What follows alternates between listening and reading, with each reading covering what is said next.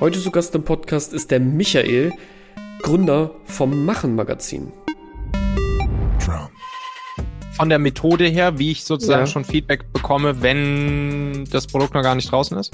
Ist ein Smoke-Test. Du visualisierst nach außen, dass es vorhanden ist, sammelst mhm. darüber Interess Interessenten ein, ob das eine E-Mail ist. Es geht ja nicht darum, dass sie ins Product kommen. Mhm. Und sobald das passiert, sagst du, wir arbeiten noch an dem Produkt, wir würden dich aber gerne an der Beta teilnehmen lassen. Ja. Und so kannst du schon mal gucken, ob die Leute potenziell überhaupt Interesse an diesem Thema haben. Dann kannst du darüber anfangen, eine Community aufzubauen, denn das Wichtigste ist die Vorbereitung, weil wenn du halt live gehst, kannst du halt nicht erwarten, wenn du vorher nichts gemacht hast, dass ich auf einmal 10.000 Downloads habe. Herzlich willkommen im Podcast Digital Growth, produziert von uns Digital Umsetzen. Und heute haben wir eine, würde ich sagen, etwas speziellere Folge, denn heute ist der liebe Michael zu Gast von Familonet. Warum ist es eine spezielle Folge? Michael hat 2012 Familonet, also eine Location Sharing App innerhalb der Familie gegründet und erfolgreich 2017 verkauft. Und wir dachten uns, dass wir einfach mal gemeinsam darüber reden, ja, wie Apps früher groß gemacht wurden und wie es im Vergleich dazu heute passiert. Dabei erkläre ich dir im Podcast zu Beginn erst einmal, ja, was genau Growth Hacking eigentlich für uns, also für digital umsetzen bedeutet und worauf es am Ende beim Ergebnis immer ankommt. Mit Michael rede ich dann natürlich auch über ja, verschiedene wichtige KPIs, wie man effektive Referral-Systeme umsetzen sollte und ob man aus meiner Sicht heute noch ein planbares Business mit Apps aufbauen kann. Das hat nämlich der Michael mich gefragt. Außerdem erkläre ich dir, warum Growth Hacking ab bzw. schon vor der App-Fertigstellung ein wichtiger Bestandteil deines Unternehmens sein sollte und nenne dir dabei auf jeden Fall auch konkrete Beispiele, wie genau du auch vor einer Veröffentlichung vorgehen kannst, um Feedback einzuholen und Aufmerksamkeit zu generieren. Zu guter Letzt erzählt der Michael, ja, was seine Top 5 Wege waren, auf denen er Familonet damals auf über wirklich 2,5 Millionen Nutzer skalieren konnte. Und dabei bekommst du wirklich sehr, sehr gute Praxisinhalte von uns beiden geliefert. Jetzt würde ich sagen, wir hören in die Episode rein und dir wie immer ganz viel Spaß beim Zuhören. So, da sind wir live und wir haben gerade schon festgestellt, wir haben richtig Bock auf diese Folge hier. Pascal Absolut. und ich. Das ist jetzt hier nämlich wieder eine der dieser, dieser Doppelfolgen, beziehungsweise eine der Folgen, die sowohl im Digital Umsetzen Podcast als auch im Machen Podcast erscheinen. Und uns verbindet da so eine, so eine kleine Passion, nämlich Apps groß machen. Oder das Pascal? Stimmt. Apps groß machen. Erzähl mal. Das stimmt. Ja, erstmal herzlichen Dank. Ich freue mich sehr auf die Episode. Ich habe sehr viel Bock. Ähm, unser Podcast ja, befasst sich nämlich genau mit diesem Thema, nennt sich Digital Growth. Mhm. Findet man auf allen gängigen Plattformen. Und ich glaube, wir sind im selben, selben Themenfeld unterwegs und heute soll es um Apps gehen. Denn das, was wir machen, beschäftigt sich mit Growth Hacking bei Apps. Und das knüpft an unseren Podcast an. Deswegen freue ich mich, dass wir ein bisschen Vergleich ziehen können, wie man Apps vielleicht in deinem Umfeld in Anführungsstrichen damals groß gemacht mhm. hat, so wie man das heute macht. Aber ich bin mir sicher, da findet man einige Überschneidungen. Das glaube ich auch. Vielleicht noch mal so ein bisschen zum, zum Hintergrund. Ich bin ja heutzutage eigentlich gar nicht mehr im, im App-Business unterwegs. So, ich habe mich mhm. da 2000, oh, 2000 Ende 2019, Anfang 2020 im Prinzip verabschiedet. Aber bis dahin habe ich eigentlich fast zehn Jahre lang ja Apps gebaut und die und die ja groß gemacht, ne? Was auch immer das bedeutet, ja. können wir gleich nochmal drüber sprechen. Und, und dann ja auch äh, vermarktet so, ne? Also wir haben dann mit unserer Familionet-App im Prinzip auf der ganzen Welt zweieinhalb Millionen User gehabt, das Ding irgendwie weltweit sozusagen ja, groß gemacht. Und seitdem mache ich eigentlich nichts mehr so im, im Mobile-Bereich, sondern mehr im, im Web-Bereich wieder. Mhm. Und du machst ja heute Growth Hacking weiterhin auch vor allen Dingen für Apps und Plattformen, richtig? Oder was ist so deine, deine genau. Expertise, deine, deine Spezialität, sagen wir mal? Genau, erstmal danke, dass du mir die Bühne bietest. Äh, schöne Vorlage. ja, klar. ja, genau, also um, um es kurz äh, aufzufassen, ähm, richtig, so wie du sagst, wir machen äh, Growth Hacking ausschließlich für Plattformen Softwares, also SaaS und Enterprise gehören auch dazu und Apps und mhm. ähm, ja, generieren dabei einen wirklich aktiven Nutzer, so wie du es eben auch schon gesagt hast bei eurer App. Das heißt, jemand, mhm. der die, der die App auch wirklich aktiv nutzt ähm, und sich innerhalb dieser Product Journey auch monetarisiert, hoffentlich. Das ist natürlich bei jedem ein bisschen was anderes.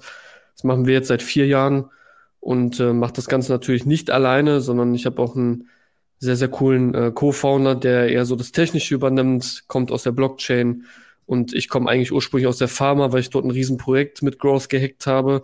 Mhm. Äh, es war ein Projekt vom Mitgründer von Liefeld. Und da haben wir die größte Apotheken-Community-Plattform in Deutschland Growth gehackt über anderthalb Jahre. Und das hat sich dann so hochgespielt, ähm, dass das Thema sehr prägnant war und sehr viel Spaß gemacht hat.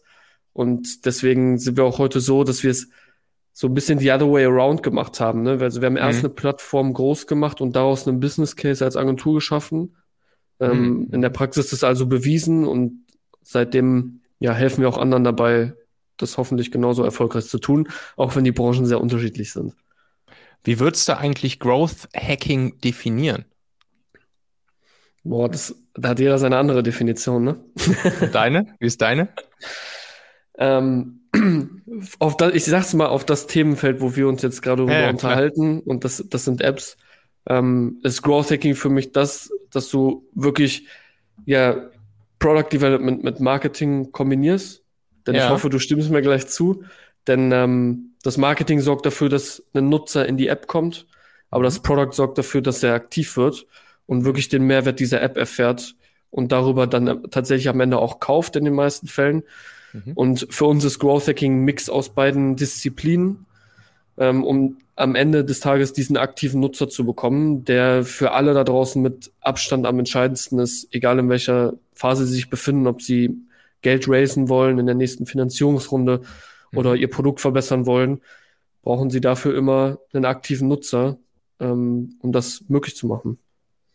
Also wir halten schon mal fest, das endgültige Ziel an dieser ganzen Geschichte ist der aktive Nutzer. Ne? Der, der ja, eine gewisse Retention Rate hat, wie man dann ja auch sagt. Genau. Der, der im Optimalfall keine Churn Rate hat, also keine Absprungrate mhm. sozusagen. Der im Optimalfall ja sogar irgendwie so daily active ist, ne? Das sind dann immer so diese, diese Metriken, die man sich dann da so anguckt. Ich glaube, wenn man, ja. wenn man Zahlen rausgibt, zumindest war es bei uns dann damals mal so, dann hat man sich eigentlich immer eher die monthly active angeguckt. Ist das immer noch so heutzutage? Ich finde, also ja, das, das kommt, ich finde, das kommt so ein bisschen auf den Use Case an. Gut, jetzt haben mhm. wir, heute ist die 80. Episode bei uns rausgekommen. Wir haben schon mit einigen Leuten gesprochen auch mit den, mit den ganzen Terminen. Stellt sich halt immer dabei heraus, dass ich glaube, jeder hat da so seine KPIs, auf die er achtet. Mhm. Bei dem einen ist es monthly, das ist so typischerweise so dieses Facebook-Ding, die haben das halt mhm. irgendwie so mit entworfen. Ne? Für die ist es halt zum Beispiel, jemand meldet sich einmal im Monat an, für ja. die ist es ein monthly active user.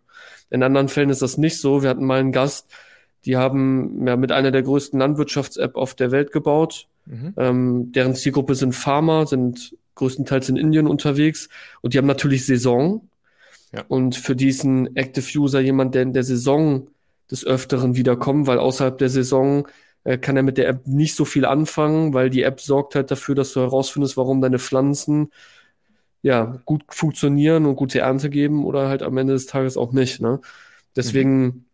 ich würde ja sagen und ich würde aber sagen, es kommt immer auf den, auf den Use Case an. Mhm. Aber im Prinzip eigentlich schon, ja. Ein glasklares Jein. yes.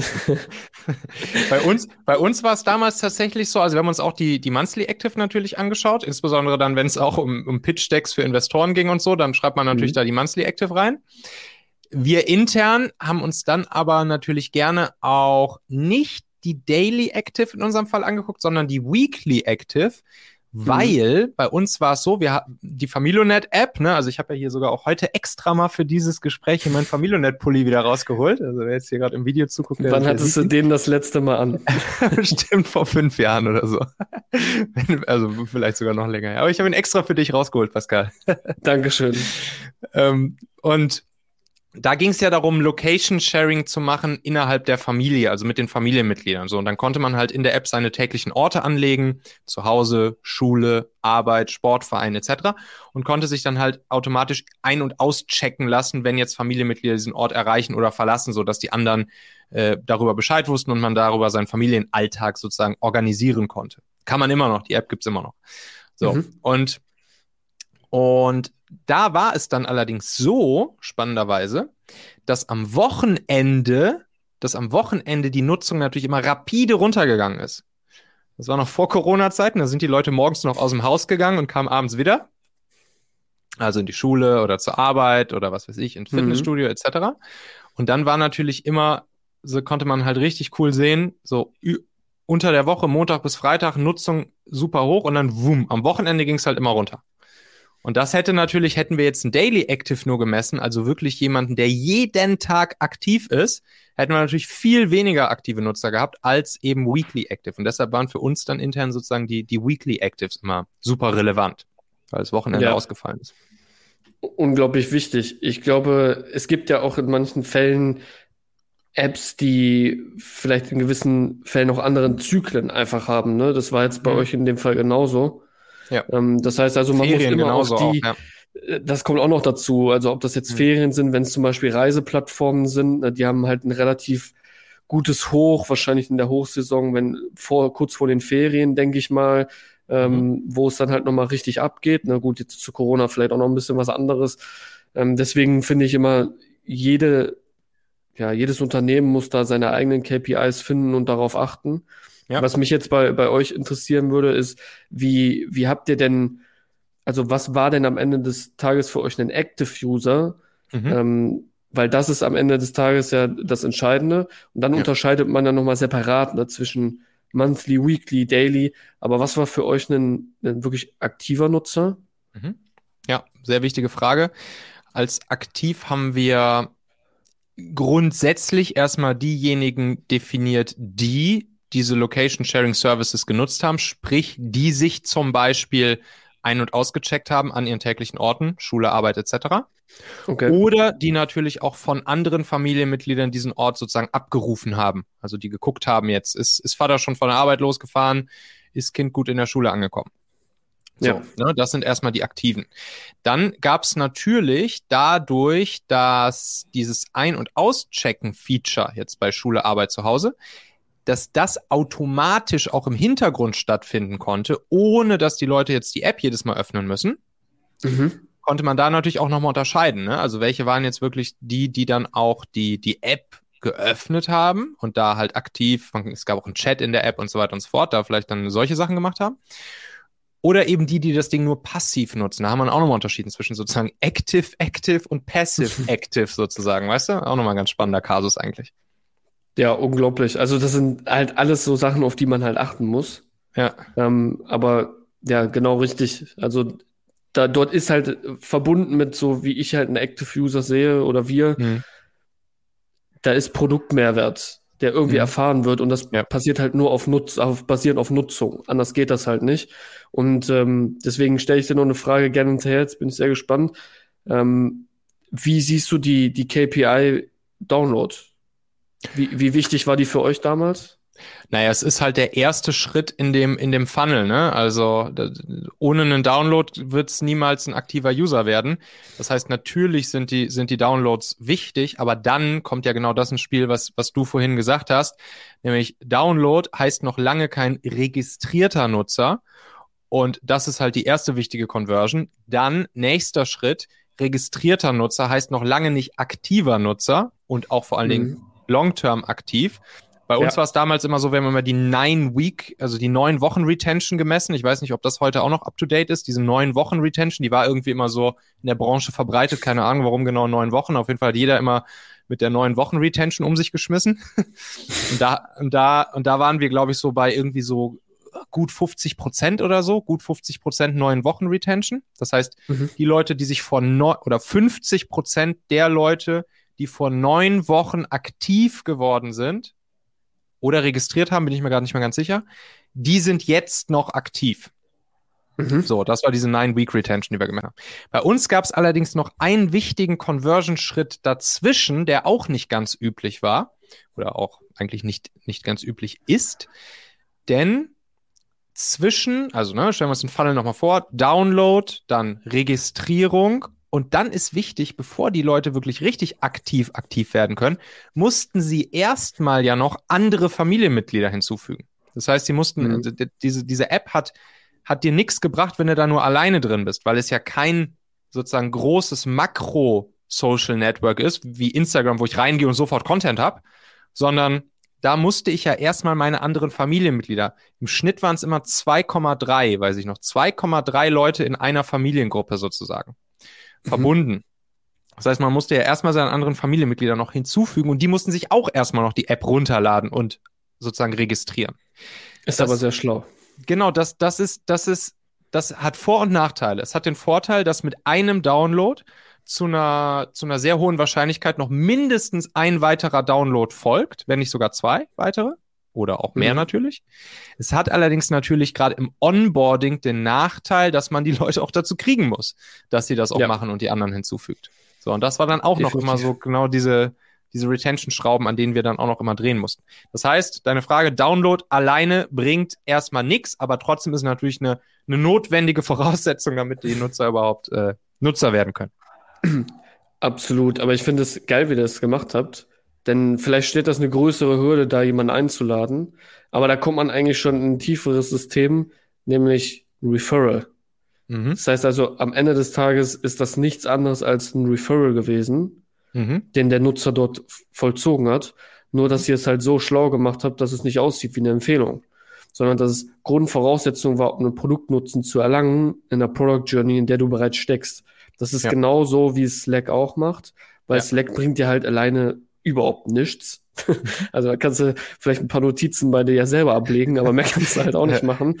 Ja. Ähm, ist aber in dem Fall ähm, so ein sehr, sehr gutes Beispiel, wie man es heute immer noch machen sollte und es viel zu wenig gemacht wird, Referral-Systeme aufzubauen, basierend darauf, dass sie etwas schaffen in Form eines Produktnutzens, ähm, was gar nicht aussieht wie ein Referral. Weil die klassischen Referrals funktionieren in den meisten Fällen nicht. Weil der Incentive dahinter ist meistens Geld. Ja. Und das bringt nichts. Ja. Oder jetzt Discord zum Beispiel, ne? Ähnliches Ding eigentlich.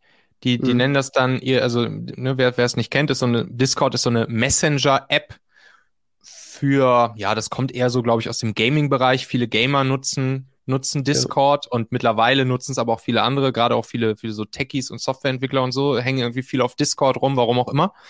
Und ist, das ist ein bisschen ähnlich aufgebaut wie Slack. So bei Slack nennt's, wie, äh, wie nennen sie das noch? Bei Workspaces, glaube ich, bei Slack, ne? Die einzelnen Workspaces, wo man halt mhm. halt drin ist. Und bei Discord, sie nennt es halt Server. Warum auch ja. immer. Da erstellt man dann seinen Server. So. Und das ist eigentlich wieder ein ähnliches Prinzip. So, wenn du die, wenn du die Discord-App zum ersten Mal aufmachst, kannst du da auch nichts machen. Dann musst du erstmal ein paar oder mindestens einen Server kreieren, Workspace, Gruppe, nennst wie du willst, und dann dort erstmal die Leute hinzufügen. Also auch wieder ein ähnliches Prinzip eigentlich. Klar, stellt halt auch ein bisschen Herausforderungen dar, wenn du halt niemanden hast, den du mhm. oder niemanden kennst, sagen wir mal, den du jetzt dort einladen sollst finde ich jetzt, äh, also im Beispiel der Familien-App ist halt was anderes, weil du die halt natürlich kennst. Bei Discord kommt es auch immer auf den Fall an. Angenommen, du nutzt halt Discord für dein Unternehmen, dann lädst halt deine Mitarbeiter klassischerweise ein.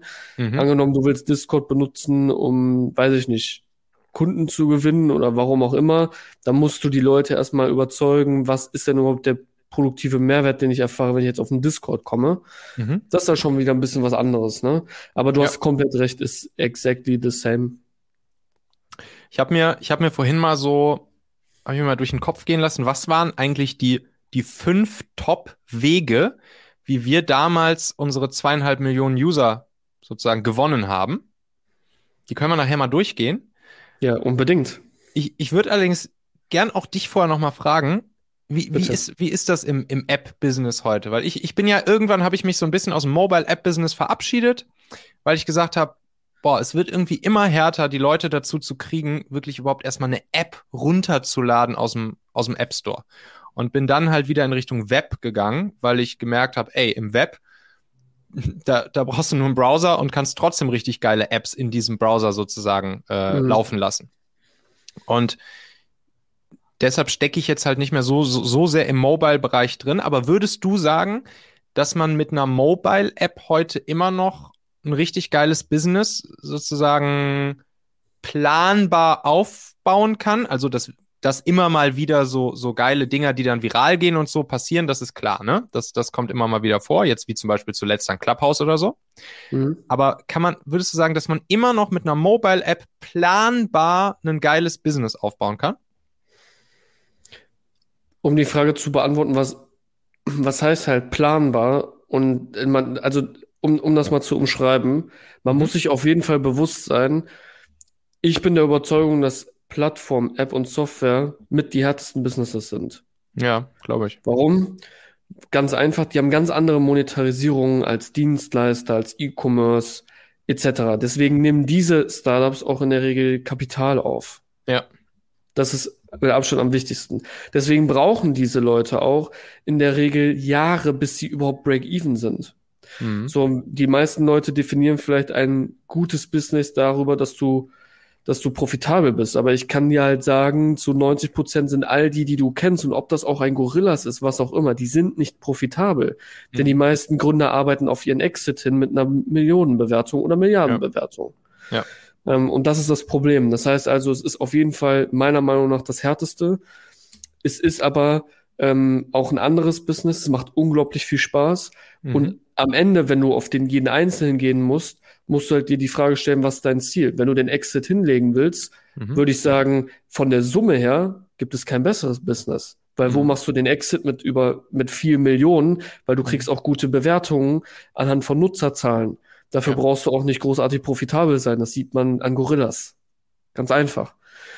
Aber es ist jetzt nicht so, dass ich sage, das ist the way to go, wenn du sagst, du willst dir ein profitables Business vielleicht aufbauen, dann mhm. sage ich, da musst du Jahre investieren, damit du überhaupt dahin kommst. Mhm. Weil am Ende ähm, arbeiten viele Gründer an sich auch natürlich auf den Exit hin. Das ist aber auch klar. Ja, ja, genau. Ich meine, so war es ja bei uns damals im Prinzip auch. Ne? Also wir waren mit, mit, der, mit dieser App an sich waren wir eigentlich bis zum Exit an Daimler nicht wirklich profitabel. Mhm. Wir haben dann darum, da drum herum noch ein paar andere Businesses gebaut, die vor allen Dingen dann aber im B2B-Bereich waren. Wir haben dann zum Beispiel diese Technologie genommen, die wir dafür entwickelt haben, haben die sozusagen wieder extrahiert als eigenes SDK, also als eigenes Softwareprodukt sozusagen und haben das dann B2B verkauft. Ne? Dadurch waren wir dann, waren wir dann profitabel. Aber jetzt rein durch diese, durch die Familionet-App an sich, das war auch noch nicht profitabel. So, ne? Ist einfach viel zu schwierig, ähm, mhm. Weil ganz ehrlich, da ist auch zu wenig Geld am Ende, was fließt. Also mhm. die, selbst wenn du Premium-Paket, das kostet vielleicht in den meisten Apps, nimm, nimm Headspace von mir aus, 60 Euro. Mhm. Ja. Also äh, du musst erstmal dahin kommen, überhaupt den Nutzer, einen Paid-User zu generieren für dieses ja. Geld. Das ist so schwierig geworden. Gerade heute bringt das, du hast damals vielleicht Ads geschaltet, um einen Download für einen Euro zu bekommen. Da warst du sehr mhm. gut unterwegs. Das ist heute nicht mehr möglich. Ja. Das heißt, heute ist es noch schwieriger geworden. Allerdings, was ich dann sagen kann, wo ich schon glaube, dass es sich mehr lohnt, sind Enterprise-Softwares. Ist mhm. aber auch klar, weil sowas wie, ob wir jetzt einen HubSpot nehmen oder andere Sachen, die befinden sich monetär in mindestens mal vierstelligen Bereichen. Und ja. da hast du natürlich ganz andere Margen und ganz andere Zahlen, mit denen du was drehen kannst, als halt mit einer App, die im Premium 60 Euro kostet. Klar, auf jeden Fall. Deswegen meine Empfehlung wäre dann, also Enterprise, glaube ich schon, ist sehr gut, also funktioniert sehr gut. Ähm, mhm. SaaS vielleicht auch noch ein bisschen, aber App unglaublich schwierig, unglaublich schwierig. Und Enterprise und SaaS ist ja in der Regel auch B2B, ne? Ja, muss, ja, meistens. Also Enterprise muss, ja, muss nicht SaaS sein. Enterprise ja. Mhm. SaaS gibt's, gibt es in beide Richtungen, ist aber mhm. meistens eigentlich auch eher B2B, mhm. äh, weil da kommen halt auch die ganzen Techies halt auch her, ne? Ähm, alleine Product Hunt ist ja voll von, von SaaS, wenn man jetzt ja. Product Hunt mal nimmt.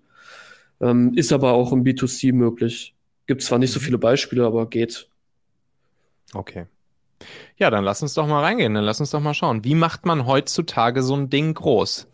Also, ja. Jemand, ich, ich bringe jetzt eine neue SaaS auf den Markt oder eine neue App oder eine Enterprise-Software. So, Was wird der Pascal mir jetzt raten? Was soll ich?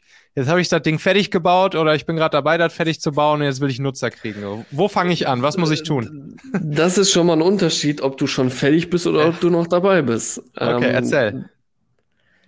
Also, um das nicht ganz zu lang zu ziehen, weil da sind schon viele Informationen notwendig, ist es erstmal grundsätzlich zu verstehen, egal zu welch, an welchem Punkt du bist, mhm. du musst Growth Hacking machen. Warum? Weil am Ende, habe ich, hab ich ja schon erzählt, steht und fällt alles mit dem aktiven Nutzer. Denn angenommen, du bist am Anfang, du, du hast angenommen dein Produkt als MVP entwickelt und möchtest an den Start gehen. Dann ist dein MVP aber ein Produkt basierend darauf, was du glaubst, dass dein Markt annimmt. Ja. Jetzt musst du das testen. Das heißt, du musst Nutzer raufbekommen, du musst Growth Hacking betreiben, um Nutzer zu generieren, um dann Feedback zu bekommen, um ein Product Market Fit zu erstellen. Mhm. Und dann gehst du wahrscheinlich in die nächste Entwicklungsschleife. Das wirst du, Michael, sehr gut kennen. Das heißt, neue Features werden entwickelt. Genau. So. Ähm, das, dasselbe funktioniert übrigens auch, wenn du in der Skalierungsphase bist. Da, dort ist dasselbe. So, und worauf ich hinaus möchte, ist, ähm, egal was du tust, du musst immer Growth Hacking betreiben und du musst verstehen, dass es ein fester Bestandteil bei deinen Prozessen sein muss, den du quasi vollziehst. Und deshalb musst du dich in den meisten Fällen auch, das machen halt sehr viele falsch, wenn du am Anfang bist, konzentrieren sich halt viele zu sehr auf die Entwicklung, weil am Ende entwickelst du halt ein Produkt, was du aber gar noch, noch gar nicht weißt, was der Kunde haben will. Mhm. Und Entwicklungskosten sind nicht die, sind nicht die geringsten. Das heißt also, was wir halt immer empfehlen, ist, so früh wie möglich anzufangen, äh, wirklich aktives Kundenfeedback zu holen. Ja. Ähm, das heißt sogar, du kannst sogar starten, bevor die App live ist. Ja.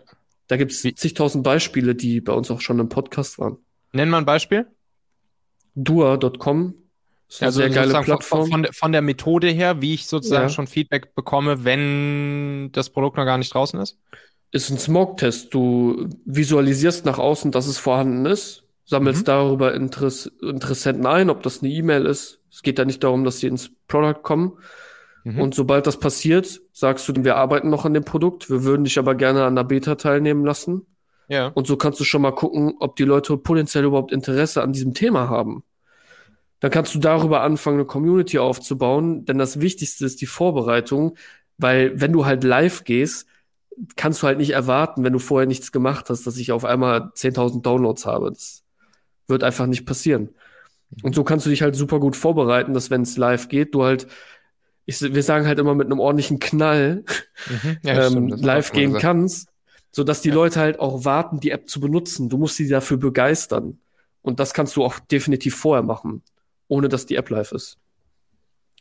Ja, und du hast ja vorhin Growth Hacking so definiert, dass es im Prinzip ja diese, dieser Feedback-Zyklus zwischen Produkt und Marketing immer ist. Ne? Also sozusagen Marketing sorgt dafür, die Leute ins Produkt zu holen. Produkt mhm zeigt irgendetwas, sei es schon das echte Produkt oder vielleicht ein Prototyp oder sonst irgendwas, Beta-Version, Alpha-Version, dann dieses Feedback wird wiederum verarbeitet und läuft wieder zurück und wird im Marketing auch dann wieder mitverarbeitet.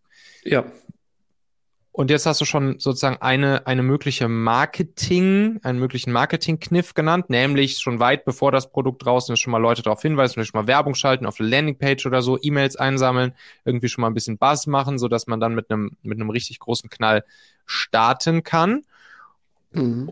Und dann, in dem Moment, wenn ich gestartet bin, wie, wie, wie kann ich dann weitermachen? Was gibt es da noch so für, für Growth Hacks? Also angenommen, du bist dann gestartet und die App ist live, versuchst du natürlich alle, die, die du vorher schon gesammelt hast, natürlich in die App zu holen. Ja. Das machst du dann in Form von E-Mail-Marketing, von mir aus Retargeting-Kampagnen. Das muss ja nichts kostenintensives sein. Da gibt's einfache Methoden. Du mhm. kannst ja auch eine Community, die muss nicht auf deiner Plattform sein. Du kannst auch eine Community in einer Gruppe machen, auf einer Facebook-Gruppe, auf einem Discord von mir aus. Mhm. Ähm, egal wo. Das sind ja nur Beispiele. Mhm. Ähm, und dann gibt es natürlich noch weitere Sachen, die du danach machen kannst. Aber das Wichtigste ist, wenn du dann gestartet hast, dass du dich auf jeden Fall auf die konzentrierst, die du schon hast. Mhm. Das heißt okay. also, dass du die dazu bekommst, dann aktiv zu werden. Ah. Und nicht aktiv, dann auf einmal aktiv hingehst. als Nutzer, aber auch aktiv genau. als, als Referrals eigentlich auch wieder, oder? Richtig. Genau. Ähm, was halt wenig Sinn macht, ist von Anfang an ein Referral-Programm zu haben, in mhm. Form von, hey, empfehle mich mal weiter, ja. weil da muss ich halt sagen, macht wenig Sinn, weil du musst dir die Frage stellen, wann empfiehlt denn jemand was? Mhm. Ja, wenn ihm das Produkt gefällt. Ja, aber das hat doch gar keiner genutzt. Also du brauchst dir gar keine Gedanken, um ein Referral-System zu machen, wenn das darauf basiert. Und ähm, das heißt, du sollst dich am Anfang auf die konzentrieren, die du bereits hast, die aktiv zu machen und besonders auf deren Feedback zu hören, weil das mögen Nutzer sehr gerne, wenn die auch sehen, dass Feedback angenommen wird. Das sieht man auch klassischerweise im Gaming. Da gibt es mhm. sehr viele Beispiele für, äh, wo das so ist. Und ähm, eher darauf konzentrieren, auf die, die du hast, weil es wird teurer, neue dazu zu gewinnen. Mhm. Ne? Mit den ganzen Prozessen, jetzt heutzutage, du musst neue Traffic vielleicht schalten und das ist halt einfach alles teurer geworden und aufwendiger. Und wenn du die Sachen doch schon hast, die Nutzer, dann solltest du sie zum Produkt führen. Also, nehmen wir an, das habe ich so gemacht. Ich habe vorher schon Kontakte eingesammelt, habe schon ein bisschen eine kleine Community drumherum gebaut, habe dann mein, mein Launch und dann sage ich allen, ey, das Produkt ist jetzt live, ihr könnt jetzt reingehen, ihr könnt es jetzt nutzen. Und dann kommt genau dieser kritische Moment, dass ich die Leute jetzt zu aktiven Nutzern machen will, muss und natürlich gleichzeitig auch ihr Feedback einsammeln will. Und gleichzeitig weiß ich aber auch, wahrscheinlich ist dieses Produkt jetzt äh, noch nicht sozusagen die absolute Top, Top, Top, Top, Top Version, sondern es werden noch ein paar Bugs drin sein. Wie kann ich das konkret machen? So für Referral ist jetzt noch zu früh, aber wie kann ich das konkret machen, die Leute aktiv zu bekommen und deren Feedback einzusammeln? Das ist eine sehr gute Frage. Und ähm, ich spiele jetzt gleich den Ball zurück, weil ich dann eine Gegenfrage an dich habe, wie ihr das gemacht habt. Aber ich erzähle jetzt mal ganz kurz. Mhm. Das Wichtigste, um einen Nutzer aktiv zu machen, ist zu verstehen, dass er einen, er, er will einen Mehrwert erfahren in der App. In irgendeiner mhm. Art und Weise. Und das erste Ziel, was du haben solltest, nennt sich bei uns First Strike. Mhm. Was ist ein First Strike? Wenn du bowlen gehst, das erste Mal in deinem Leben mhm. und du bowlst eine Stunde lang und triffst nicht mehr als einen Pin, mhm. wette ich, dass du nicht mehr wiederkommst. Gehst du aber hin und wirfst ein paar Strikes, sechs, sieben Pins, kommst du wieder. Dasselbe ist übertragbar auf eine App, weil du den Mehrwert erfährst. Das heißt, in jeder App gibt es einen First Strike, den du versuchst mit der App umzusetzen, wo der Nutzer einen produktiven Mehrwert erfährt. Und all das, was du versuchen solltest, ist den Nutzer in deinem Onboarding zum First Strike zu bekommen. Nice. Wenn er das nämlich bekommt, dann ist er zufrieden und kommt wieder wie im Bowling. Relativ simpel. Nice. Und jetzt meine Frage an dich. Wie sah euer First Strike aus? sehr geil. Sehr, sehr geiles Ding. Ja, unser First Strike, den haben wir tatsächlich dann auch irgendwann gefunden. Natürlich haben wir auch ein bisschen danach gesucht und verschiedene Sachen ausprobiert der hatte tatsächlich zu tun mit diesem Feature, wo man sich eben automatisch einchecken lassen kann an seinen täglichen Orten. So. Und da war dann sozusagen, haben wir irgendwann ins Onboarding eingebaut, dass die Leute sofort im Onboarding ihren Ort oder auch ihre Orte, aber in der Regel war es einen, und zwar auch der, an dem sie jetzt gerade in diesem Moment waren, mhm in dem Moment, wo sie sich halt in der App registriert haben, dass sie den sofort anlegen konnten. So im Sinne von, hey, wo bist du gerade? Wie sollen wir den Ort, wo du jetzt gerade bist, nennen? Schon mit so ein paar Vorschlägen, was weiß ich, zu Hause, Arbeit, Sport, Kindergarten, Schule, whatever. Und die Leute fragen, ja, ich bin jetzt gerade hier. So, konnten das auswählen, zack, registriert und dann in dem Moment, wo sie drin waren, hast du sofort gesehen, so, bumm, du bist jetzt übrigens hier eingecheckt worden und jetzt füg noch deine Familienmitglieder hinzu, so dass die dann auch direkt sehen können, dass du jetzt gerade hier eingecheckt bist und wenn du gehst, wirst du ja automatisch wieder ausgecheckt. Und übrigens, du kannst auch selbst kontrollieren, was jetzt genau deine Familienmitglieder sehen dürfen und was nicht. Und da kam dann halt direkt so dieses, wie du es nennst, der First Strike sozusagen. Sehr cool. Das hat wahrscheinlich gut funktioniert, oder? Ja, genau. Das, das haben wir dann eben auch gemessen, dass, dass, und das war wirklich krass, dass der, dass sozusagen die, die Retention Rate signifikant dadurch gestiegen ist und die Churn Rate signifikant dadurch gesunken ist und dieses, dieses Family Onboarding, diese Family Onboarding KPI, sprich, dass die, das Nutzer auch andere Familienmitglieder hinzugefügt haben, die auch wiederum mhm. aktiv wurden, dass das sich massiv immer dadurch verbessert hat und direkt davon abhing, wie viel Orte die Leute in der Familie angelegt hatten. So, und da, wenn du das einmal sozusagen rausgefunden hast, dann weißt du natürlich, okay, wenn das direkt davon abhängt, dann zack, muss ich einfach dafür sorgen, dass die Leute frühestmöglich halt Orte anlegen. Absolut. Und wenn du dann noch trackst, wie viele Orte es waren, würde ich wetten, ja. dass die, die am Ende auch gekauft haben, die sind, die die meisten Orte angelegt haben. Genau, da kam dann auch irgendwann noch das Premium-Feature ins Spiel. Ich glaube, zuletzt war es dann so, man, man konnte, glaube ich, äh, fünf Orte oder so for free anlegen und alles darüber war dann eben Premium. Ne? Da musste man dann halt. Ja, genau. genau. Genau, richtig. Und ich muss dazu sagen, ich, ich wusste das jetzt nicht, aber das ist halt relativ klar, weil mhm. daran muss dann an den First Track muss am Ende des Tages auch das Premium geknüpft sein, sonst ah, ja. macht es gar keinen ja, Sinn. Ähm, das heißt also, natürlich versuchst du ihn dorthin zu, zu bekommen, du wirst aber nicht alle direkt danach konvertieren können und sagen können, boah, das war jetzt so eine geile Product Experience, ich kaufe jetzt direkt ein Abo, mhm. weil wie beim Bowling, da zahlst du halt einmalig, ähm, aber bei einem Abo zahlst du halt monatlich. Es ist ein bisschen was anderes. Das heißt also, danach versuchst du das natürlich zu wiederholen, um dann über die Benefit-Kommunikation innerhalb der App, innerhalb des Marketings, da kommen wir quasi zu diesem Zyklus, mhm. den Nutzer zu einem Paid-Nutzer zu machen. Ja. Okay, spannend. Das heißt, wir haben schon gelernt, nach der Registrierung, Onboarding, zack, muss der First Strike stattfinden. Und schon mal ein kleiner Ausblick, dieser First Strike ist dann auch das, wo sich die Monetarisierungsfeatures gut drauf aufsetzen können. Mhm. So, und wann ist jetzt der richtige Moment gekommen, um die Nutzer, die ich habe, zu Referrals zu machen. Ja, sehr, sehr, sehr gute Überleitung. Genau dann, wenn sie gekauft haben.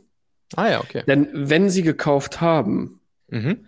also wir müssen jetzt unterscheiden, Referrals im Sinne von, du sprichst eine offene Empfehlung aus, nicht einen Referral, wie ihr das gemacht habt, weil ihr habt das anders gemacht, ihr habt das komplett anders kommuniziert. Ein, ein richtiges Referral, wie man das zum Beispiel von Unity Media kennt.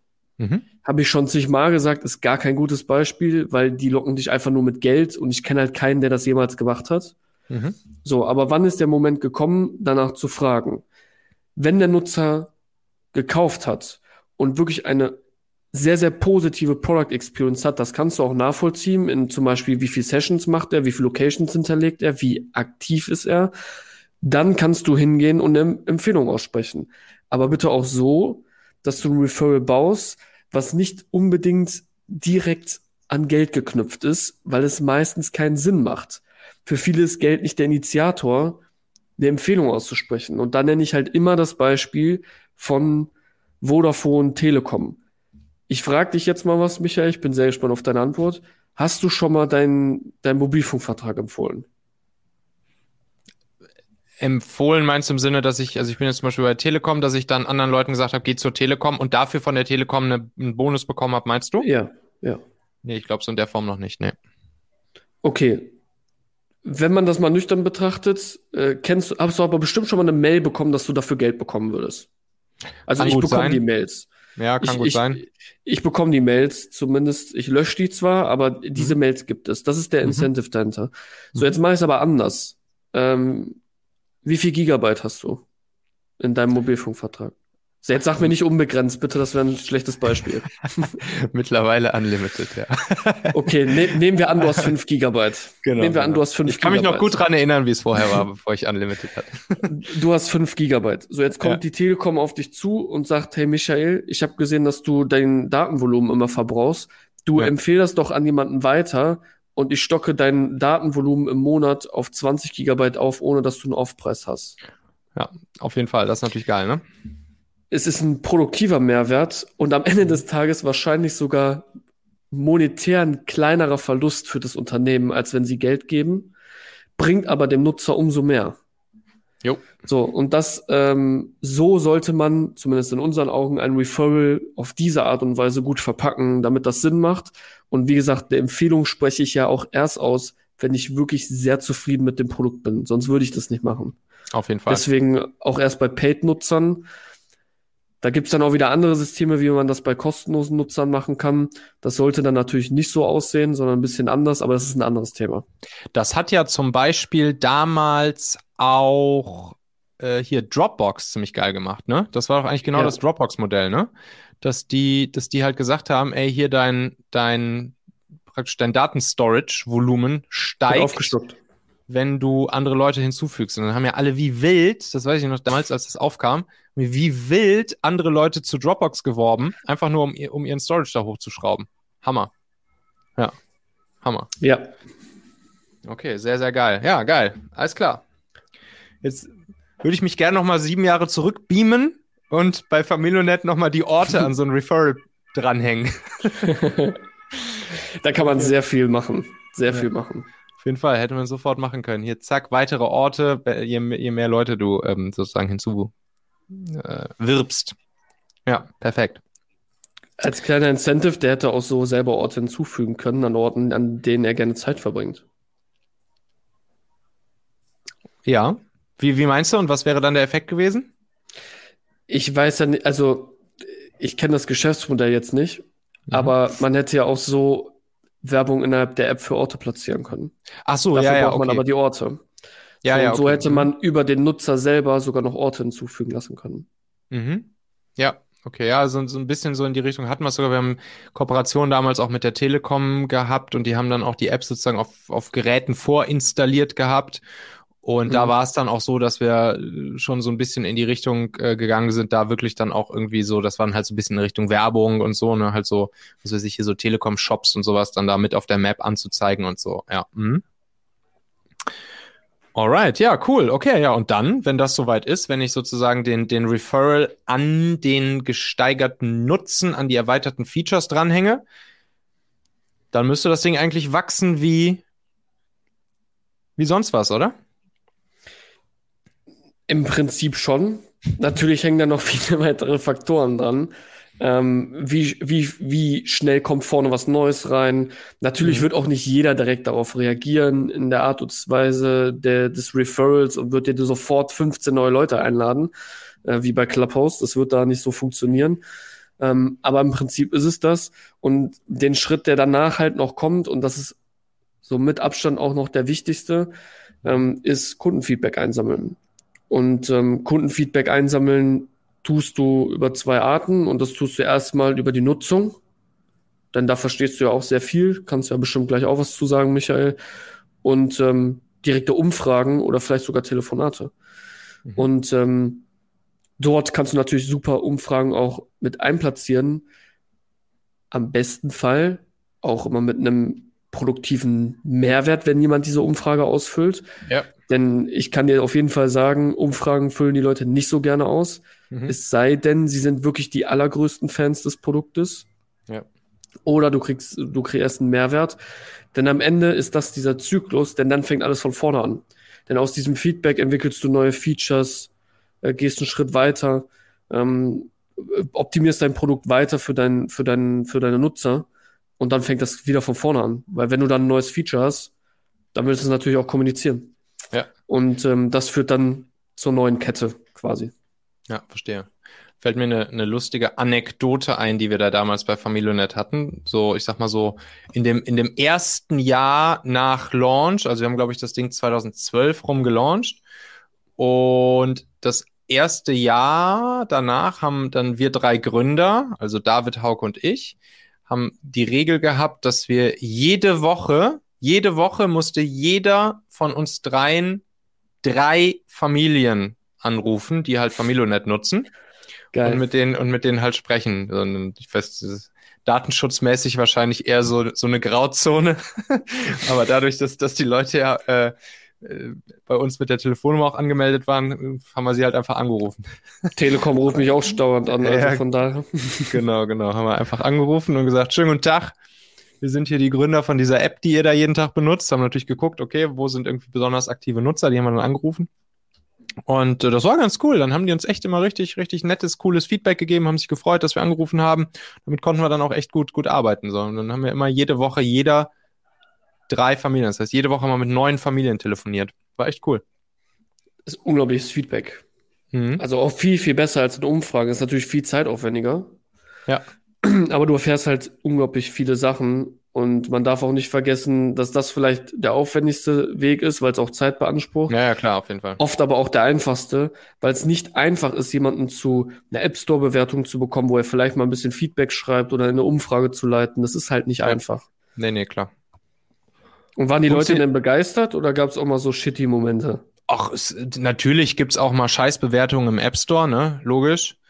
So, und auch, auch da, das ist eigentlich, eigentlich sogar noch ganz okay, würde ich sagen, vom Feedback, weil die Leute schon in der Regel dazu schreiben, was sie kacke finden oder welches Feature mhm. vielleicht nicht funktioniert hat oder welches, äh, welches sie sich wünschen würden oder so. Das heißt, auch damit konnte man eigentlich immer ganz gut arbeiten. Und dann haben irgendwann, hat dann der Play Store und später auch irgendwann Apple App Store haben dann auch eingeführt, dass man auf diese Kommentare antworten konnte und so, dass die Leute dann auch eine, eine Nachricht bekommen. Und dann hat man es auch hinbekommen, dass, dass man die Leute sozusagen beruhigen konnte und dass, dass sie dann ihre ihre schlechte Bewertung auch häufig dann noch geändert haben. So, ne? Aber auf der anderen Seite sorgst du natürlich auch dafür, dass die Leute, die happy sind, dass die auch eine gute Bewertung abgeben. Das ist ja auch nicht selbstverständlich, denn normalerweise sind wir halt eher so gestrickt, dass wenn, wenn wir mal einen Scheißmoment hatten, dass wir sch schneller mal eine schlechte Bewertung geben, als dass wir halt bei dem, wo wir zufrieden mit sind, eine gute Bewertung geben. Und auch da kann man natürlich für sorgen. Ne? Also so dieser Klassiker, dieser Klassiker in, in Mobile-Apps ist dann halt immer in dem Moment, wo sie gerade ein Erfolgserlebnis in der App hatten, zack, danach danach machst du halt dann so ein, so ein Overlay in die App, wo du halt sagst, ey, wie, wie happy bist du mit dieser App? Und dann fünf Sterne können sie halt anklicken und wenn sie eins bis drei Sterne anklicken, landen sie danach im Feedback-Formular, wo sie dann schreiben können, erzähl uns, was wir besser machen können. Und wenn sie vier oder fünf Sterne anklicken, dann leitest du sie halt in den App Store weiter und sagst, hey, cool, willst du das nicht hier auch im App Store sozusagen mal den anderen erzählen, dass du uns vier oder fünf Sterne gegeben hast? So was kannst du Ja, cool. Ja, da kann man unglaublich viel spielen. Genau. Ja, alright. Geht das eigentlich auch alles B2, B2B dann? Also wenn ich jetzt wirklich SaaS oder Enterprise, kann ich da die, die gleichen Methodiken anwenden, was dann auch, wenn man das Referral-Thema angeht, Referral über produktiven Mehrwert, wie du es nennst? Ja, kannst du auch. Bei Enterprise ist ein bisschen, gibt es einen Zwischenschritt, denn da gibt es in den meisten Fällen einen, ähm, einen Demo-Call und einen Sales-Call. Mhm. Und ähm, das heißt also quasi, das Onboarding an sich vergleichbar in der App ist eigentlich der Demo-Call. Verstehe. Ähm, das, weil im Demo-Call zeigst du das Onboarding. Ja. In den meisten Fällen, weil du gibst eine, eine Product View und zeigst ein bisschen was, ne? Und dann muss halt auch verkauft werden. Ähm, und das passiert in den meisten Fällen von äh, Mensch zu Mensch, weil wenn die Enterprise 10.000 Euro kostet, wird er das kaum über einen Button drücken und sagen, mhm. yo, ich kauf jetzt, sondern das passiert auf menschlicher Ebene. Im SaaS-Bereich ist das völlig automatisiert auch möglich. Äh, spielt auch keine Rolle, ob das B2B ist oder B2C. Das ist exakt äh, dasselbe. Wir haben unterschiedliche Use Cases schon durchgearbeitet. Ähm, häufiger sogar B2B tatsächlich. Funktioniert exakt genauso. Okay, cool. Ist vielleicht sogar noch einfacher in manchen Fällen. Weil? Die Ansprache an den potenziellen Nutzer ist einfacher, weil du es auf anderen Wegen machen kannst. genau, also ja. Beispiel, wir bauen zum Beispiel Automatisierungen mit Crawlern und mhm. scrapen halt gewisse Datensätze. Ähm, und der Outbound an sich im B2B ist halt einfacher, weil du die angehen darfst. Ich darf halt jetzt nicht einfach ja. im B2C irgendwie random einen Typen anschreiben oder eine Frau anschreiben und kann sagen, hier, probier mal meine App aus. Das ja. darf ich nicht. Ja. Im B2B ist das alles ein bisschen anders. Mhm. Deswegen ist es dort teilweise auch einfacher. Ja, verstehe. Alright, cool. Und zu guter Letzt noch einmal hier die, die fünf Dinger, wie wir damals unsere App groß gekriegt haben. Soll ich die noch mal eben Jetzt, raushauen? Äh, bitte unbedingt. Auf die habe ich eigentlich die ganze Zeit gewartet. Alright. Also, tatsächlich, ob man es glaubt oder nicht, auf Platz eins war PR im TV. Und damals, krass. Kleine, kleine Anekdote noch. Das war auch damals Bundestagswahl, war genau zum, zum Tag der Bundestagswahl damals, als wir gelauncht haben. Und an dem Tag der Bundestagswahl war wirklich unser Launch und dann haben wir es in den haben vorher halt schon ein bisschen getrommelt und haben mit, mit Bildzeitung und RTL und so weiter und so fort. Ich meine, das war halt, unser, unser Produkt war halt ein B2C-Massenthema, ne? Familien halt so, Familien mit Kindern, Eltern, bla. Boah, da wäre mir und, sowas Geiles eingefallen, aber ich lasse dich erstmal ausreden. ich bin gespannt. Und dann haben wir, dann haben wir, ja, dann haben wir es tatsächlich geschafft, an dem Tag des Launches, an dem Tag der Bundestagswahl, bei den RTL.12 Nachrichten und noch hier im Abendjournal äh, zu sein und auch noch in den äh, stündlichen NTV-Nachrichten. Da haben sie jedes Mal über unsere App berichtet. Und dann auch noch bei der Bild-Seite, äh, bei der, also hier Bild.de Startseite vorne auf, auf, der, auf der Startseite von Bild.de zu sein. Crazy. Und das hat, das hat dann schon echt gut reingehauen. Da sind uns nach einer Stunde oder zwei sind uns erstmal die Server weggerauscht und dann ging gar nichts mehr. dann war erstmal wieder Feierabend. Was Crazy. hast du gemacht? Warte, bevor ich das beantworte, ja. das ist eine wichtige ja. Frage, denn ja. die PR hat ja dann für ordentlichen Bass gesorgt, dass die Mhm. Leute aufmerksam auf die App wurden. Mhm. Die entscheidende Frage ist ja jetzt, um das bewerten zu können, habt ihr das auch so weit ausgewertet, dass ihr wirklich nachvollziehen konntet, ob dadurch auch wirklich aktive Nutzer entstanden sind? Naja, wir hatten ja zu dem Zeitpunkt nichts anderes, ne? Das heißt, Okay, ja, dann, dann, Es okay, gab- dann es- könnt ihr, ja, gut. es gab ja, es gab ja, es gab ja nur die, die dann darüber halt gekommen sind. Und ich glaube, dann, dann hatten, könnt ihr es nachvollziehen. dann hatten wir halt nach, haben wir halt da zu, durch diesen Knall halt direkt irgendwie, weiß ich nicht, die ersten 10, 20.000 auch dann aktiven User gewonnen oder so. Nice. Und da hatten wir ja noch nichts anderes, ne? Ja, gut, dann äh, ist die Frage erübrigt. Ja. Wa- Was hättest du gemacht? Ich hätte ein Wahlplakat gemacht. Ein Wahlplakat, okay, ja, auch Ja. geil. Ich hätte, ein Wahl, ich hätte ein Wahlplakat gemacht für die App, für Ja. Familien. Ja. Und das hätte ich in allen Städten aufgehangen. Ja, okay, perfekt. Das sind auch Das hätte ich, ich wäre sogar, ich wäre so gewesen, ich hätte das sogar über die Wahlplakate von den, Ja, von den Leuten genau. gegangen. ein, ein Hack, ein Guerilla Growth Hack. Hätte, also ich, mit einem geilen Spruch da drauf, das hätte bombenmäßig funktioniert. Auf jeden Fall, auf jeden Fall. Ja, dann Platz Nummer zwei. Das waren dann tatsächlich die App Store Featurings von Google und Apple. Und Google und Apple Ja, die sind auch dann, wichtig. Genau. Ich weiß nicht, wie, wie, ob die heute noch wichtig sind. Ich stelle mir das irgendwie mal so vor. Geht da, gehen da wirklich heute immer noch Menschen in den App Store und gucken, was es für neue Apps gibt und laden sich die dann mal spaßeshalber runter? Das passiert noch, ja? Ja, teilweise, es kommt jetzt nicht häufig vor, aber das habe ich zum Beispiel gemacht, als ich ein neues iPad hatte. Ja. Ah, okay. Ähm, Mhm. bin ich einfach in den App Store gegangen, weil manchmal habe ich halt, dann guckst du dir wieder zig Produktreviews an Mhm. und was sollst du jetzt eigentlich benutzen? Dann denke ich mir manchmal, ey, Zeit jetzt dir sparen können, geh einfach selber rein, liest dir was durch und dann entscheidest du dich schon. Mhm. Ähm, also funktioniert doch schon sehr und man sieht auch häufig in den ähm, in, im, im, äh, im App Store selber sieht man dann auch häufig daran, äh, wie gut die am Ende des Tages auch performen. Ja. Ja. Also da sieht man eigentlich tagtäglich dann, ist das eine App, die sehr oft vorne mit dabei ist, das heißt auch eine hohe Nutzung hat oder sieht man das eigentlich nicht? Ähm, da stellt sich dann die Frage, klar, wie kommt man überhaupt da rein? Ähm, Ja, wie war genau. das, wie war das früher? Weißt du das noch? Hast du das auf dem Schirm? Ja, ja. Ja, also das war, man musste schon die Connections aufbauen zu Apple und Google. Also es war schon Ja. jetzt, man konnte da zwar, nee, wobei man musste erst die Connections haben bei den, zu den richtigen Leuten bei Apple und Google. Das war auch so ein kleines, irgendwie so ein, schon so eine Art Geheimnis. Also das war schon so, da gab's halt immer so in der, in der ganzen App-Industrie, ne, das war so die Zeit, wo auch zum Beispiel sowas wie Runtastic groß geworden ist. Oder hier äh, diese, diese, diese Rezepte-App da, ich weiß gerade nicht mehr genau, wie sie heißen. Ähm, wer sind denn noch? Namen vergessen. Auf jeden Fall, das war so die. Chefkoch. Nee, nicht Chefkoch, sondern. Ah, ich komme gerade nicht mehr auf den Namen. Oder, ähm, boah, ich kann mich gar nicht mehr richtig ran. Egal, auf jeden Fall, das waren halt so diese ganzen Dinger, die dann, die dann in der ganzen, in der ganzen App-Branche hat man dann auch immer so gesagt, ja, hier kennst schon den und den, der hier bei Apple und Google das macht und so, oh, den Kontakt darf ich nicht weitergeben. Das war immer so ein ganz geheimes Ding, bis man sich dann irgendwann, bis man sich dann irgendwann da so reingefuchst und durchgefuchst hat und dann die Leute irgendwann persönlich kennengelernt hat. Und dann war es so, wenn man einmal den Kontakt zu denen aufgebaut hatte, dann konnte man sozusagen sich immer wieder für Featurings ja sozusagen bewerben. Das heißt, dann hat man da von denen immer so, ein, so einen Link bekommen oder man konnte ihnen auch eine E-Mail schicken mit so einem Formular, wo man dann sagt, hey, bei dem und dem nächsten Release haben wir zum Beispiel dieses oder jenes neue Feature eingebaut oder wir haben eine neue Lokalisierung, eine neue Sprache eingebaut und dann Mhm. haben die das vielleicht in diesem Land gefeatured, wo jetzt die Sprache neu hinzugefügt wurde oder es gibt irgendwie ja, ein Major, neues Ding, neues Design, was weiß ich, Redesign, sonst irgendwas. Und dann konnte man sich da sozusagen für bewerben und dann war es auch relativ easy. Also wenn man einmal diese, diese Kontakte aufgebaut hatte, dann haben die eigentlich regelmäßig dich dann auch gefeatured. Und das war dann, das hat dann auch immer echt gut reingehauen. Natürlich Ja. auch vor allen Dingen erstmal in die Downloads, ist logisch. Und von da aus geht's dann natürlich weiter, die, die, äh, die Conversions dann auch äh, zu aktiven Nutzern zu erhöhen. Ja, ich meine, das ist auch, glaube ich, sehr ähnlich zum beim Thema Podcast. Ne? Ich, also ich meine, bei Apple im Mhm. Feature zum Podcast, korrigiere mich sonst, muss man sich auch bewerben, Mhm. ähm, um gefeatured zu werden.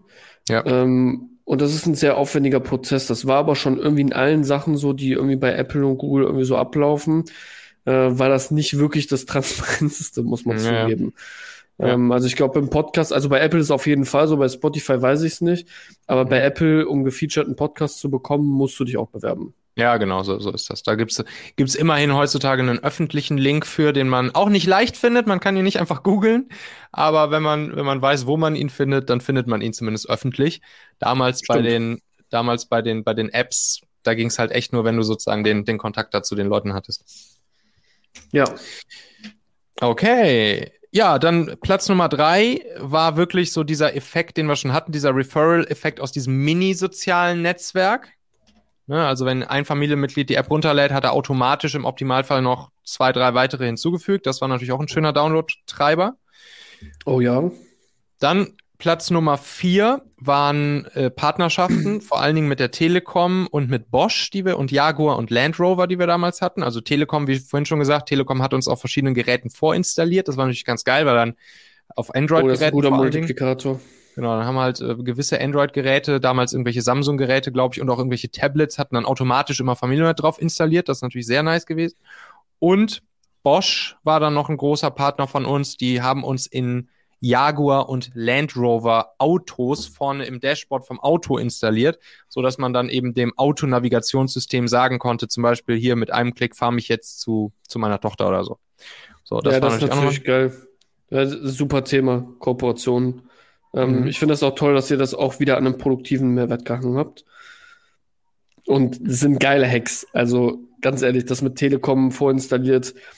Im Prinzip äh, könnte man jetzt auch so ein Ding machen, aber das wird halt sehr begrenzt. Du gehst halt einfach in, in, in alle Apple Stores und lädst dort einfach deine App runter mit den Geräten, die vorhanden sind. Das sind zwar jetzt Ja. nicht so viele, aber ähm, ich finde es toll, dass sie ja den Weg der Kooperation gegangen sind, denn den Weg gehen wir auch schon sehr, sehr lange, Ja, ähm, diese als Multiplikatoren zu benutzen, weil der, der große Unterschied ist halt, die haben erstens eine größere Zielgruppe als man Mhm. selber und die haben die schon mhm. und du nutzt die eigentlich als Vertrauensboost, weil Ja, in dem klar. Fall wechselst du die Positionen, denn in dem Fall ist Telekom der Vertrauenspartner zu, zu deinem Nu- Endnutzer Mhm. und du bist das Mittel dafür. Mhm. unglaublich cool. Also sehr Die geil. Frage dass ist natürlich immer, was, was die jetzt davon haben, ne? Also warum sollte Ja. jetzt der Partner dich an seine Reichweite kommunizieren? So, da muss man sich natürlich mal was Schlaues überlegen, ne? Wie, wie macht man Ja, das gut, am besten? Was haben die davon? Gut, ich würde jetzt mal behaupten, in eurem Autofall war das ein produktiver Mehrwert auch für Ja, deren ja. Endkunden. Klar, aber wie ist das jetzt zum Beispiel bei so, bei so Fällen bei euch? Also, was gibt's, oder gibt's da auch irgendeine, ja, irgendein Muster, was man relativ häufig vielleicht anwenden kann, wo man sagt, Mhm. da hat der Partner dann durch dieses oder jenes dann in der regelmäßigen Mehrwert? Also erstmal, um das simpel zu beschreiben, ist die Auswahl des Partners wichtig, Mhm. denn der darf erst, muss erstens selbe Zielgruppe haben, zweitens darf er kein Konkurrenzprodukt sein. Sonst würde Ja. das keinen Sinn machen. Ja. Ähm, das ist schon mal Voraussetzung. Auf der anderen Ebene ist aber nicht die Auswahl des Partners die wichtigste, sondern wie und wie ist diese Kooperation geschnürt. Das ist viel, viel wichtiger. Mhm. Und äh, dabei sollte man halt vorgehen, dass es entweder einen produktiven Mehrwert bei, bei ihm gibt oder also für seinen Endkunden, weil du Mhm. vielleicht irgendwas hast, was er selber in seinem Produkt gar nicht abbildet. Das ist Mhm. ziemlich häufig so. Und da wird man auch eine Menge Partner finden, bei denen das so Okay. ist.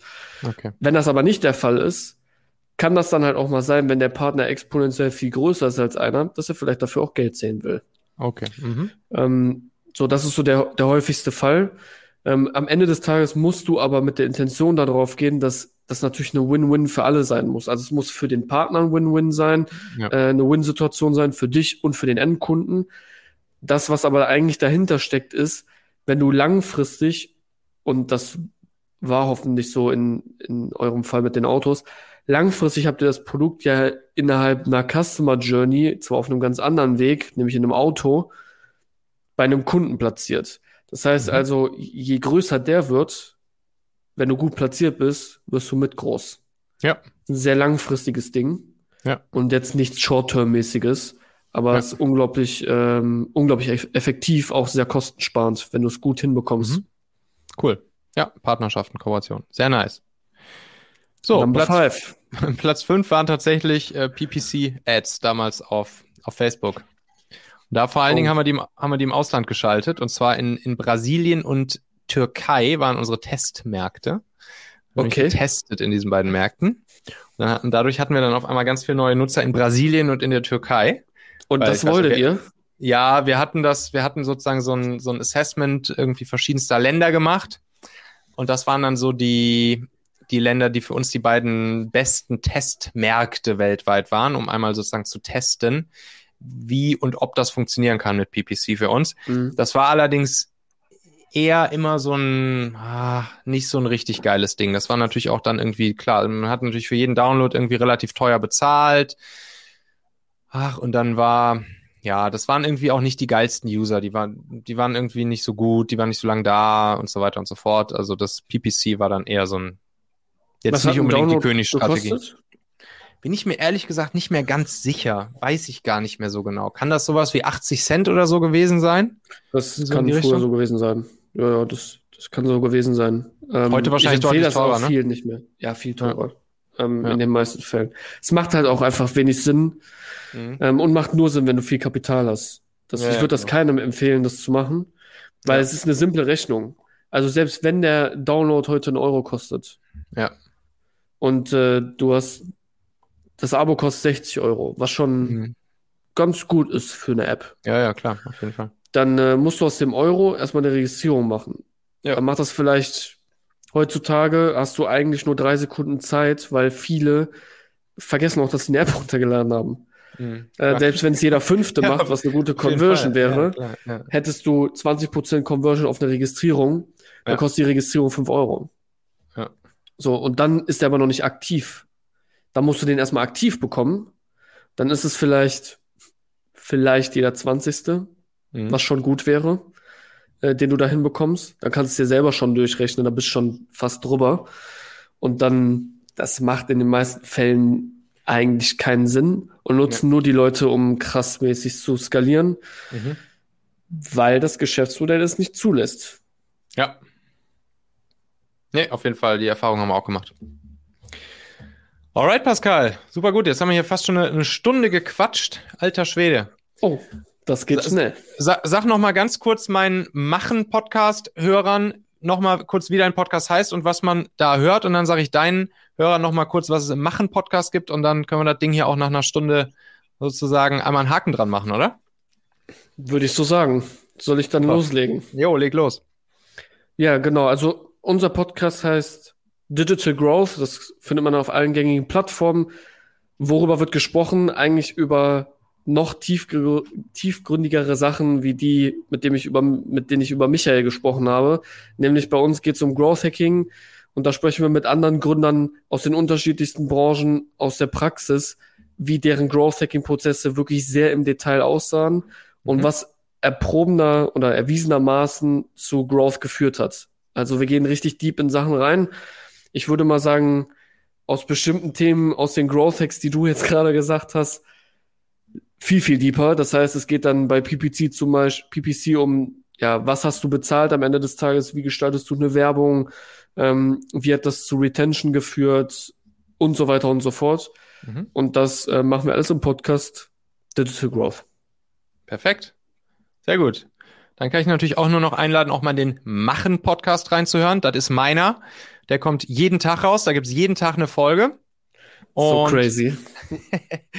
muss man sich vorstellen, wie so ein, ja, wie so, wie so ein, wie so eine tägliche Podcast-Show. So, ich sag mal, so ein, so ein Mix aus Business Punk, äh, Forbes und Manager-Magazin. Ne? Zielgruppe auch vor allen Dingen, ja, Führungspersönlichkeiten, Unternehmer, Gründer, Inhaber etc. Auch es geht auch viel hier ums Thema Marketing und so. Da habe ich ja auch immer äh, auch immer sehr sehr viel Spaß dran, mich über so Marketing-Themen zu unterhalten.